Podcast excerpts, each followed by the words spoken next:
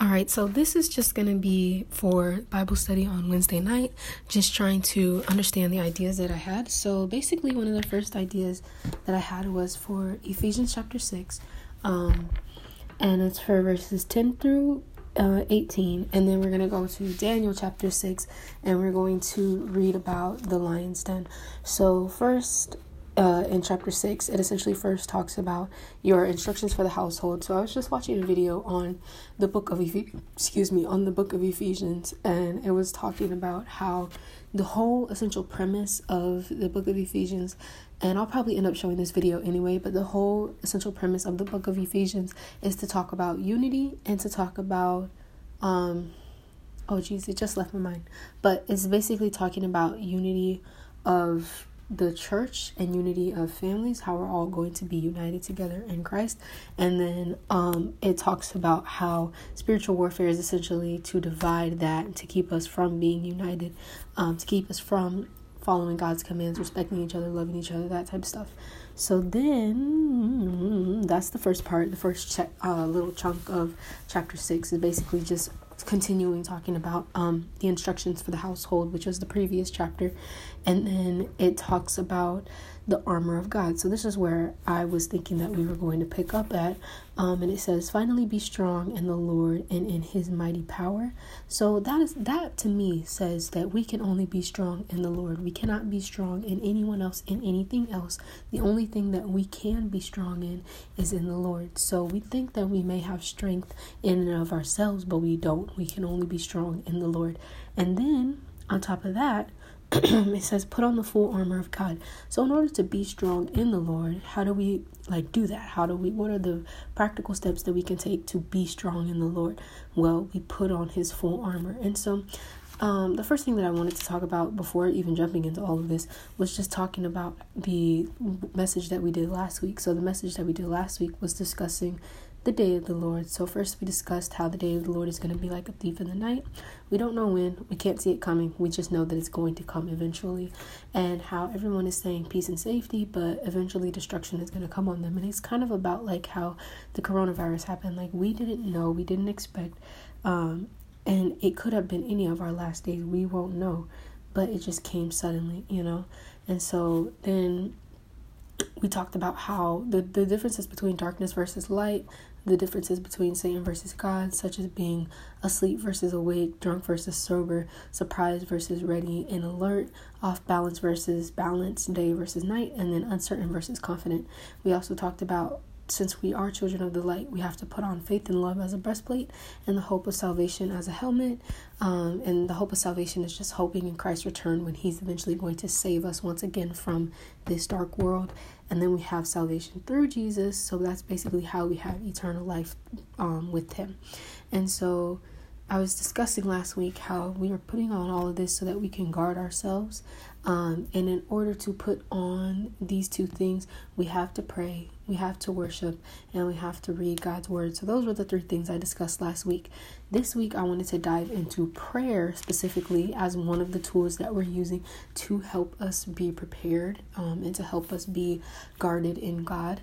And so the armor of God, as it's discussing, you know, the the first part that it discusses is like why we need to put on the full armor of God. So first of all, it tells us that we need to put it on because that's how we become strong in the Lord. Then it tells us this is why you do it so that you can take your stand against the devil's schemes. And then after that, it defines um, kind of the spiritual forces that are behind all of this, the spiritual warfare that's going on between the devil and between God. And so it's not against flesh and blood. Every trouble that we're facing, every divide, every, you know, torment that's going on in this world, it's not because of flesh and blood. It's not because of people, but it's because of the darker things that are behind it. The bigger picture, which is the struggle between God and the devil, which he's already won. He's already defeated the devil, but the thing is is that it has to come to pass. As he's already said it's going to come to pass. So it's not like he could just be like okay now it is. You know like he has to do it as he said he was going to do fulfill his promises in the way that he has already declared they were going to be fulfilled. Then it says to put on the full armor of God so that when the day of evil comes, you may be able to stand your ground. So, one of the things that really stood out to me was the fact that, first of all, it tells you to put on your full armor so you can stand against the devil's schemes.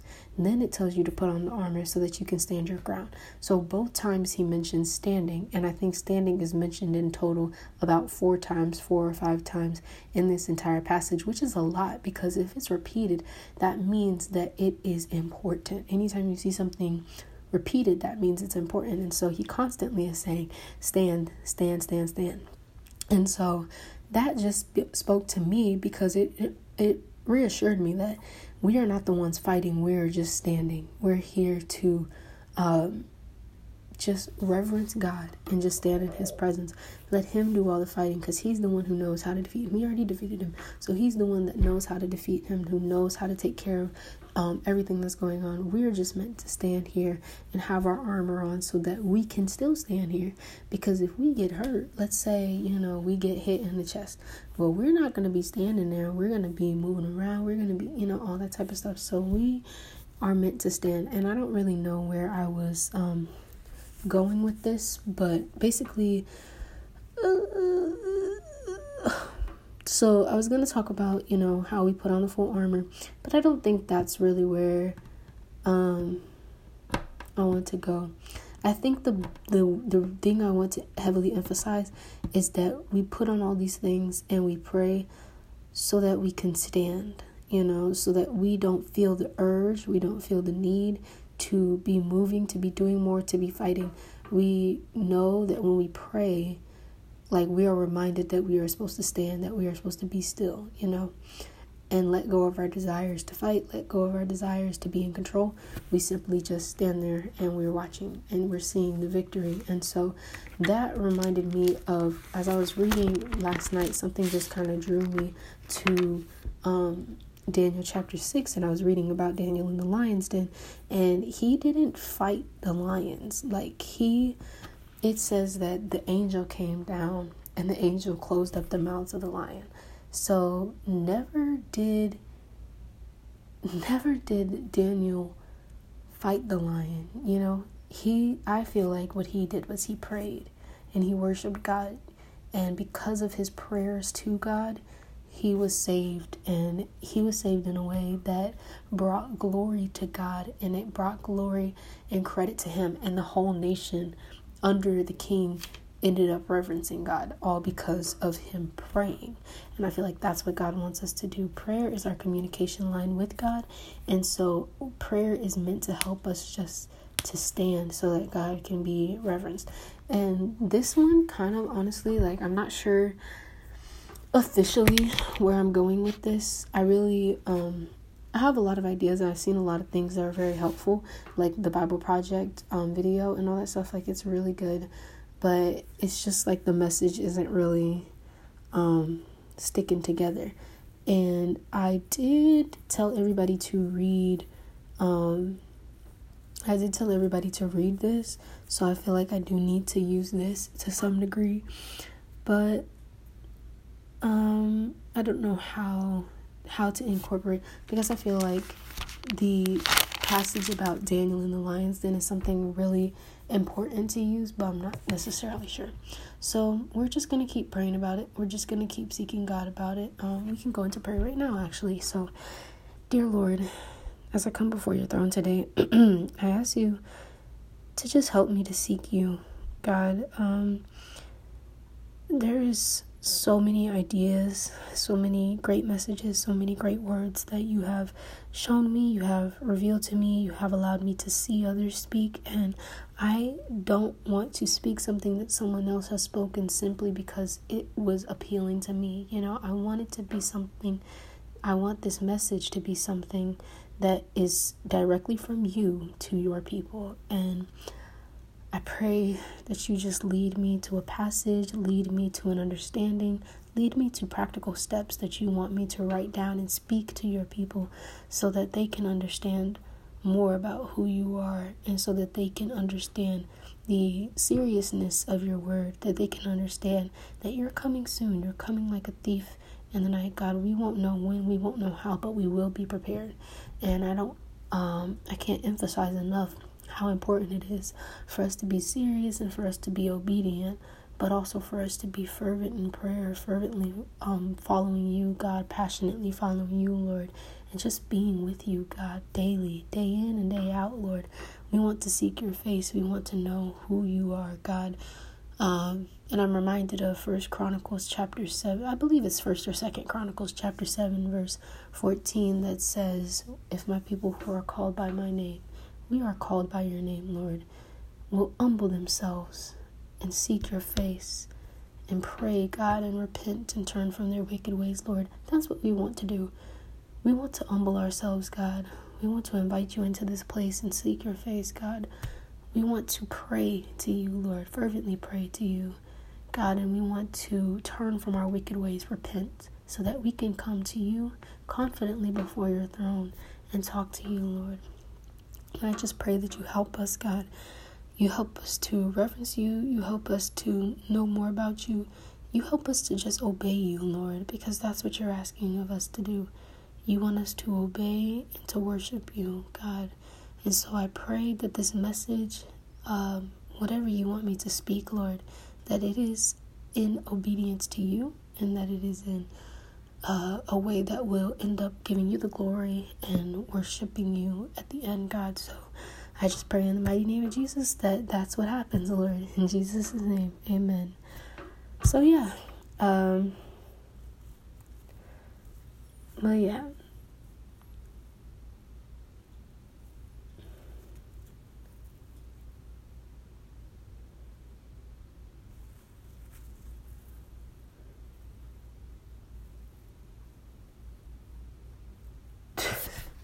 Okay, we're gonna go to Second Corinthians 10 6.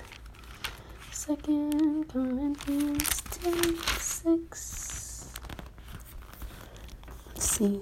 That's what it said 10 1 through 6. So, Second Corinthians 10 1 through 6 says, By the humility and gentleness of Christ, I appeal to you, I, Paul, who am timid when face to face with you, but quote unquote bold toward you one way. I beg you that when I come, I may not have to be as bold as I expect to be towards some people who think that we live by the standards of this world. Okay, Paul is just throwing savage, just savage, savage quotes out here. He said, he said, he said, I beg you that when I come, I may not have to be as bold as I expect to be towards some people who think that we live by the standards of this world. For though we live in the world, we do not wage war as the world does. The weapons we fight with are not weapons on the world. On the contrary, they have divine power to demolish strongholds. We demolish arguments and every pretension that sets itself up against the knowledge of God. We take captive every thought to make it obedient to Christ. Ooh. And we will be ready to punish every act of disobedience once your obedience is complete. Now we're getting somewhere with that. I like that. Let me find my highlighter. Okay. So, where's my piece of gum? Yo quiero chicle. Oh, this would be really cool to like record myself doing Spanish too. okay, so I'm just gonna throw out some random things that I've been thinking about spiritual warfare, obedience, um, let your will be done on earth as it is in heaven. Um, what's another one? Prayer. Um, yeah, that's pretty much it. Yeah, that's pretty much it. Hmm.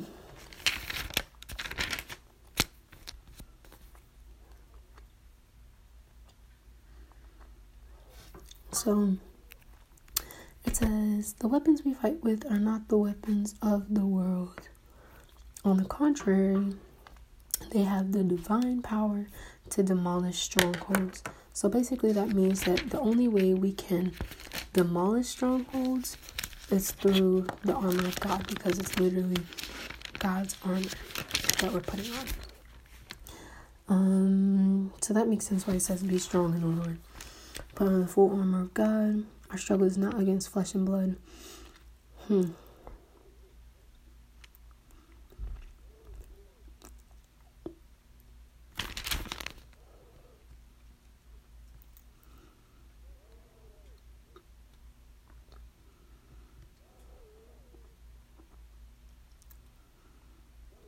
Hmm.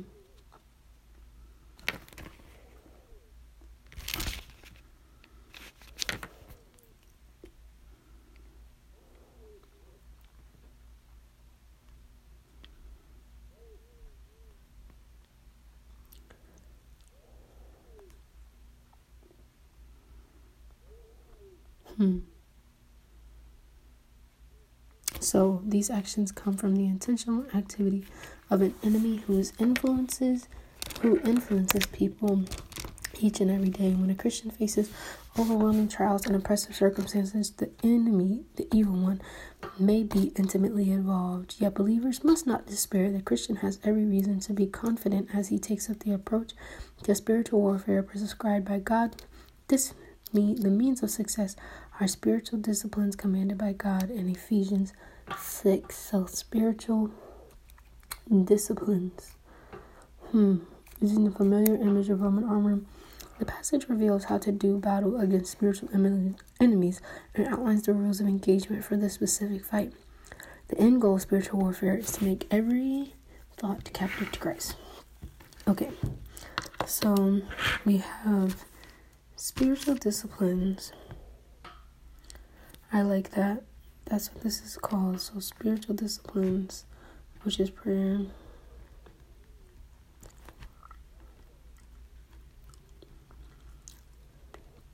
Which is prayer, worship, and God's Word.